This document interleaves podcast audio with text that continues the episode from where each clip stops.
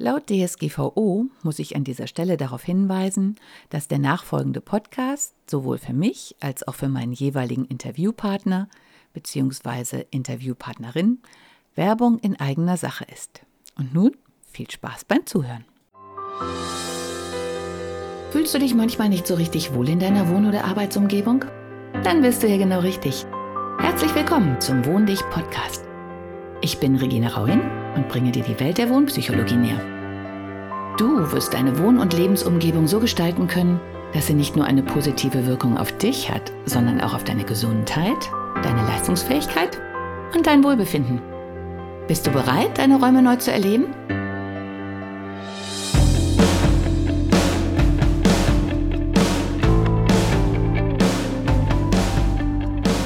Dieses Herdengefühl das ist irgendwie noch in uns drin. Und wenn wir dann so begeistert sind, dann scheint tatsächlich der Kreis oder eine amorphe Form ähm, etwas zu sein, was uns irgendwie gut tut, was uns zusammenhält. Und das hat mich natürlich auch wieder für andere Dinge äh, inspiriert. Und ich hatte vorher schon für meine eigene Organisation, die irgendwie immer näher rückt, also und ich gehe davon aus, es wird wahrscheinlich äh, Network Marketing basiert sein, weil das eine Form ist, die das natürlich hergibt, auch wenn sie ziemlich verschrien ist. Ähm, da habe ich halt überlegt, dass ich eine Firmenstruktur haben möchte, oder es ist ja dann keine Firma, Firma hat auch schon wieder diese Implizierung. Es ist eigentlich eine Gemeinschaft, die sich in Form eines Mandalas sieht. Ich in der Mitte als zentraler Punkt, die dieses Gefühl auslöst, so wie die Band ähm, oder wie beim ähm, Dosensammeln. Und das Mandala zeichnet sich ja dadurch aus, dass es im Prinzip aus der Mitte heraus sich nach außen immer weiter fortsetzt. So ein bisschen wie ein Schneekristall. Einer steht da und dann dockt sich der nächste an und es muss ja noch nicht mal ganz gleichmäßig sein. Realistischer ist ja für so eine, ein Konstrukt, das ist gar kein Konstrukt, für dieses natürliche Wesen, dass die einen Leute sich näher stehen und die anderen nicht ganz so nah, aber sie werden alle von dem Mittelpunkt irgendwie angezogen und die Energie des Mittelpunkts strahlt nach außen aus. Und dann ist es genau wie beim Dosensammeln. Ich, ich als Initiator äh, sage, das ist die Idee. Derjenige, Entschuldigung, der diese Idee teilt, versteht und richtig gut findet, der sagt, oh, finde ich gut und fängt an, diese Idee zu unterstützen. Und weil man halt nur einen bestimmten Radius hat um sich rum, hat derjenige, wie am Anfang erzählt, bei Dingen, die weiter weg liegen, einfach dem Nächsten auf die Schulter getippt und hast gesagt, kannst du mir helfen?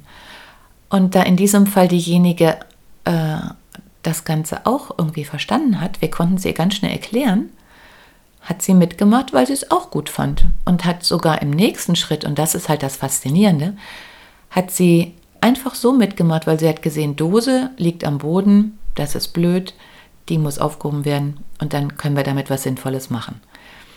Und das treibt mich jetzt die ganze Zeit so ein bisschen um, dass ich denke, wow, was für ein cooler Effekt. Das ist das, was ich die ganze Zeit predige, miteinander. Und man muss wirklich schon fast sagen, predige. Und gemeinsam. Und das ist ein Effekt, und damit komme ich wieder auf die liebe Britta zurück, die mir heute dieses wunderbare Feedback gegeben haben. Genau das hat Britta mir gesagt. Ich muss jetzt nochmal auf den Zettel gucken. Weil sie hat gesagt, ich höre dir super gerne zu. Zum einen, weil ich also ähm, so ein breites Spektrum habe und äh, sie hat das Bild von der Frauenzeitschrift äh, gebracht. Das finde ich auch ganz witzig. Das hatte ich noch gar nicht, Britta. Ähm, wo ganz viele Themen angesprochen werden, aber die Zeitschrift an sich hat halt ein gewisses Standing und ein gewisses Thema. Also wenn ich die kaufe, weiß ich, in welcher Richtung ich unterwegs bin. Also von der normalen Einstellung. Also da wird jetzt nicht ein Artikel so sein, so hey, wir sammeln alle Dosen und der nächste sagt dann, nö, schmeiß deinen Müll irgendwo in die Ecke. Das wird ja nicht passieren. Also es ist schon immer ein übergreifendes Thema und das habe ich ja auch.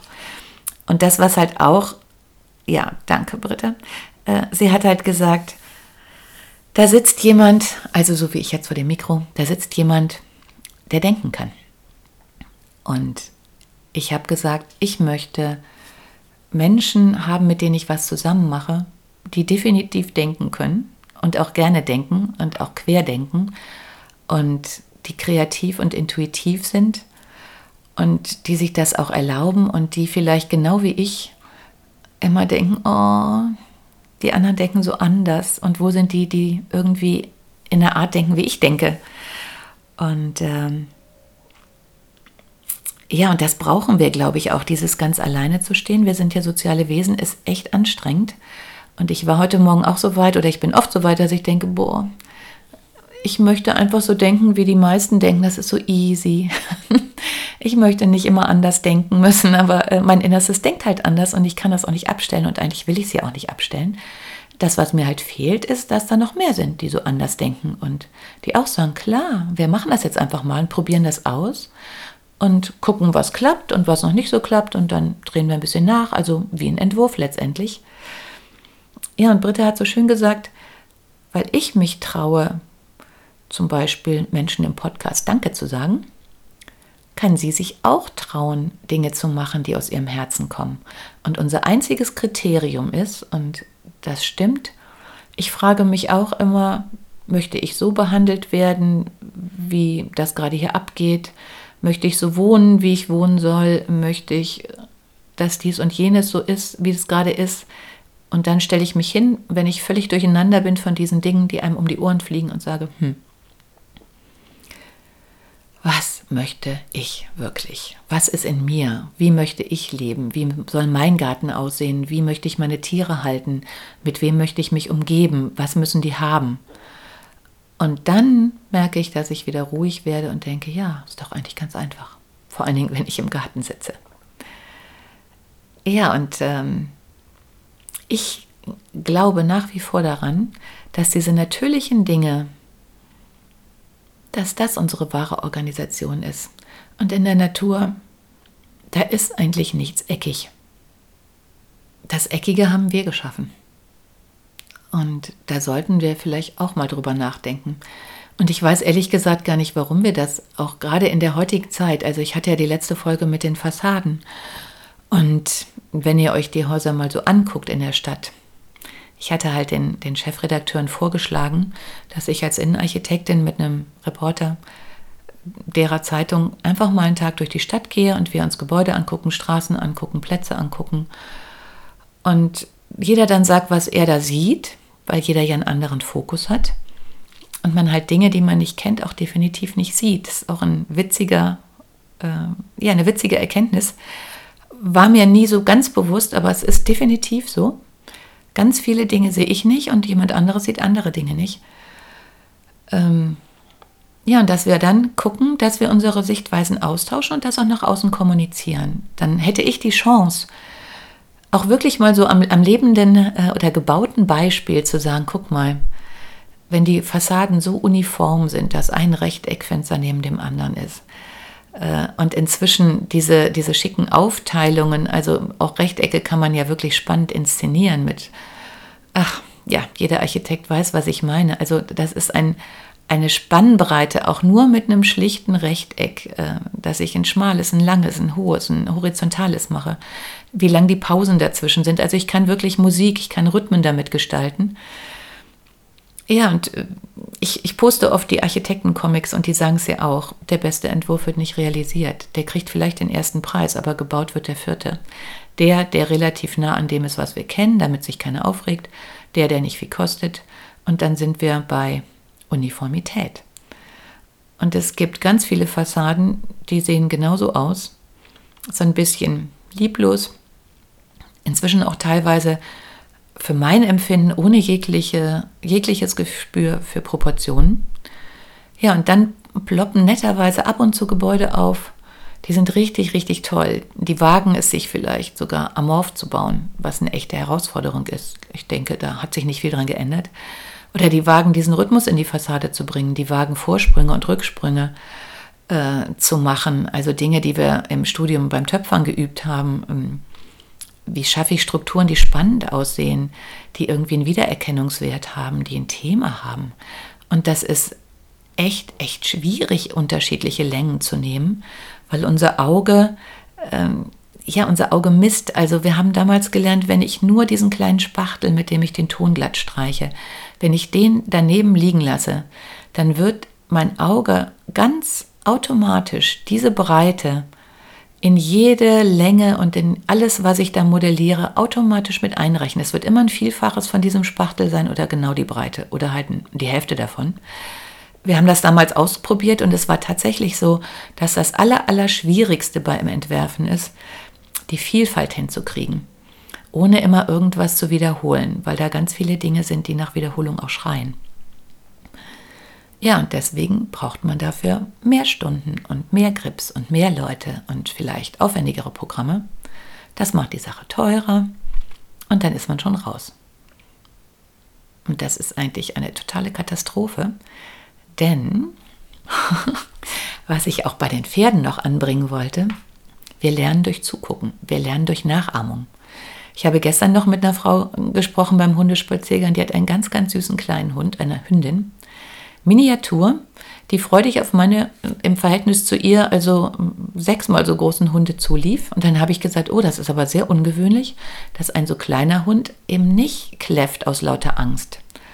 Und dann meinte sie, nö, die hat irgendwie keine Angst. Und dann hat sie halt auch so gesagt, weil wir wieder auf die Hundehalter kamen, ja, dass die Kleine ja auch durch Nachahmung lernt und dass sie irgendwie oft auch mit größeren Hunden zusammen war und hat sich das angeguckt und die konnte die halt einschätzen. Und die hat von denen gelernt. Und dass sie jetzt auch für sich und für ihre Hundeerziehung gelernt hat, dass sie halt vorrangig mit Menschen spazieren geht, deren Hunde das tun, was sie auch möchte, was ihr Hund tut. Denn da muss sie überhaupt nicht viel machen, denn ihr Hund guckt dann, was die anderen Hunde machen und sagt, okay, so machen hier Hunde das. Und dann macht der Hund das auch. Das ist mit Kindern das Gleiche. Und das ist auch mit Pferden das Gleiche. Und deswegen habe ich auch die wagemutige Idee für die schreckhaften Pferde, dass sie zum einen ein bisschen Unterhaltung kriegen, wenn sie nicht auf der Weide stehen dürfen. Und das auf der Weide stehen ist hier leider nicht überall möglich. Und dass sie zum Beispiel bei Reitunterricht auf jeden Fall der gut ist äh, oder anderen Dingen, die man mit anderen Pferden macht, einfach zugucken dürfen. Allerdings tatsächlich mit der Auflage, dass man nur Dinge macht, die wirklich respektvoll sind, in denen man genau hinguckt und auf gar keinen Fall Sachen, bei denen Pferde irgendwie geschubst, getreten und malträtiert werden, vor Druck aufgebaut wird, wo jemand wütend wird, weil das mit Sicherheit nicht das richtige Vorbild ist. Und ich durfte jetzt mit Shanti ein bisschen ausprobieren, weil ich ja so viele Pferdebücher gelesen habe oder immer noch lese und auch die Besitzerin dann sagte, oh, wie schön, dass wir jetzt zu zweit sind. Da haben wir das auch wieder mit der Verbrüderung. Dann ähm, hat sie mir, ohne dass ich danach gefragt habe, ihre Bücher geliehen. Und ich habe dann gesagt, oh, wie schön. Sie möchte eigentlich auch noch mehr dazu machen, aber alleine war es immer ein bisschen doof. Und dann habe ich einfach mal einen Tag bei Shanti gesagt, so, ich mache es jetzt nicht so, wie ich soll, also nicht sofort am Hals ruckeln, wenn sie ein bisschen schneller geht, oder auch nicht so direkt so warm in die Seite, damit sie sich wegdreht, sondern ich habe gedacht, ich fange mal von der anderen Seite an. Ich fange ganz leicht an, weil Pferde halt so sensibel sind eigentlich und gucke, wie wenig muss ich nur investieren, damit sie reagiert. Und das war ähm, ganz herzerwärmend, weil ich habe dann wirklich nur mit dem Finger so ein bisschen gepiekst oder einfach nur so berührt. Und sie, sie ist dann zur Seite gegangen und die Besitzerin saß halt weiter weg und hat gesagt, ähm, du wirkst heute unsicherer oder, oder zögerlicher als sonst. Und dann habe ich gesagt, ja, ich habe früher mal Steno gelernt und bei Steno fängt man ganz zart an mit einem ganz zarten Strich, damit man ganz viel Spielraum hat bis zum ganz fetten Strich. Und damit kann man halt wahnsinnig viele Worte mit ganz schlichten, äh, kurzen Zeichen ausdrücken. Und ich habe einfach jetzt mal probiert, wie beim Steno, was ist der dünnste Strich, den man noch, den ich zeichnen kann bei ihr? Was ist die leichteste Bewegung, die sie noch merkt? Und auf die sie reagiert. Und dann habe ich das mit Shanti so ein bisschen gemacht. Und ich werde nie vergessen, irgendwann stand sie so neben mir und guckte mit ganz großen, weichen Augen in meine Augen. Sie hat sich so richtig so runtergebeugt und hat gesagt, danke. Danke, dass du einfach mal auf mich hörst. Danke, dass du nicht gleich sagst so und an meiner Leine ziehst und ich weiß gar nicht, was eigentlich los ist. Ich will doch gar nichts Böses. Äh, ich möchte doch gar nicht neben dich arbeiten, aber manchmal erschrecke ich mich halt oder manchmal weiß ich nicht weiter und dann brauche ich einfach ein bisschen Unterstützung. Und wir haben das jetzt ähm, dass wir zum einen, ich habe mich irgendwann getraut, sie antraben zu lassen. Ich hatte vorher echt immer Angst und dachte, boah, so ein Riesenpferd, die ist 1,67 Stockmaß. Wenn die jetzt galoppiert, dann liege ich schon wieder im Sand, so wie damals bei Merlin beim Pferdecoaching, als es mich so packte vor Begeisterung, der sofort losgaloppiert ist, weil ich so, yeah, weil der nämlich auch sehr feinfühlig ist. Und irgendwann habe ich gedacht, so, ich traue mich jetzt, weil wir langweilen uns beide mit dem Gehen. Und dann bin ich losgelaufen und habe einfach nur, ich weiß nicht, was ich dann mache, aber ich mache irgendwas, was sie versteht. Und dann weiß ich jetzt, dass sie wie so ein Motor, wie so ein Dieselmotor, springt sie da an, so rum. Und beim dritten Schritt fängt sie an, ihren Hals hochzurecken und sagt, ja, wir laufen. Und dann sind wir total synchron. Und dieses Synchron neben einem Pferd herzugehen oder zu laufen, das ist unglaublich. Das ist so eine Energie, so, also ganz, ganz fantastisch. Es ist wirklich wie beim Lindy Hop tanzen. Ähm, und auch da hat man ja nur ganz kleine Dinge, Impulse, die man gibt. Und trotzdem ist diese Energie, die da drüber ist, so, dass man die kompliziertesten Schritte machen kann. Und die, die, klappen überhaupt nicht, wenn man schubst und drängelt und nicht beieinander ist. Die klappen nur, wenn jeder in seiner Mitte ist und nur auf diesen ganz kleinen Impuls reagiert. Tja, um die Sache abzuschließen, das ist das, was ich mir wünsche, wie wir zusammen sind, wie Begegnungsplätze aussehen, wie Arbeitsplätze aussehen, wenn man das überhaupt dann noch so nennt. Und wie ich möchte, dass sich das, was immer ich da aufbaue, organisiert. Natürlich aus der Mitte heraus, sich immer weiter ausbreitend. Und zwar nicht, weil ich aus der Mitte heraus da meine langen Arme drüber gebe, sondern weil dieser Impuls, der aus der Mitte rausgeht, sich durch alle Arme weiter fortsetzt. Und jeder weiß, was er dann machen muss. Oder was dann das Richtige ist oder worum es gerade geht. Und auch gleichzeitig immer weiß, was das große Thema ist und welchen Sinn wir verfolgen. Und das Warum jedem klar ist und wir alle das gleiche Warum haben. Ja, und mein Warum ist tatsächlich, dass wir so miteinander leben und arbeiten können, dass jeder in seiner Mitte bleibt, seine einzigartigen Fähigkeiten einbringen kann, dass er sich nicht mehr verbiegen muss, sondern aufrecht und gerade steht, immer wie ein Tänzer, ja, seinen Schwerpunkt, seinen eigenen Schwerpunkt hat, sich an niemandem festkrallen muss, um zu stehen. Und weil er den eigenen Schwerpunkt hat, so wunderbare Figuren tanzen kann mit anderen, dass es eine wahre Freude ist und diese Freude als Energie sich auf die anderen überträgt und die anderen allein vom Zugucken sehen, wow, das sieht aber toll aus, das möchte ich auch lernen. Und dann werden sie fragen und dann wird man es ihnen zeigen. Und das ist mein Ansatz. Und mit dem fühle ich mich wahnsinnig wohl und danke Britta, dass du diesen Impuls mir so klar vor Augen geführt hast. Und danke an Peter, ähm, alias Conjunctio, wenn ihr auf Instagram guckt, dass ich ihn letztes Wochenende neben dem Konzert offline erleben darf. Wir kennen uns über Instagram. Der macht gerade eine Insta-Reise durch Deutschland und besucht alle, die sich gemeldet haben, die ihn auch persönlich kennenlernen wollen. Und Peter hat mir halt gezeigt, dass in all den Kleeblattfeldern vierblättrige Kleeblätter auf uns warten. Und er hat in ein paar Minuten sieben Stück für mich herausgezaubert. Sieben vierblättrige Kleeblätter. Und ich gehörte auch zu denen, die gesagt haben, da sind doch keine. Doch, da sind sie. Ich kann sie auch noch nicht herausfinden, aber ich glaube, so nach und nach werden sie aufploppen. Und wenn es um Menschen geht, muss man sie ja auch gar nicht so richtig suchen und rausziehen, sondern wenn man sichtbar ist, werden die irgendwann sagen, oh, da sind die anderen. Und dann können wir eine Gemeinschaft bilden, die ihre eigene Werte leben kann. Ja, und tanzt, statt sich zu schubsen. In diesem Sinne, wahrscheinlich werden es wieder zwei Folgen, glaube ich. Mein Sohn rastet aus. Ähm, einen wunderbaren Tag, wo immer ihr seid.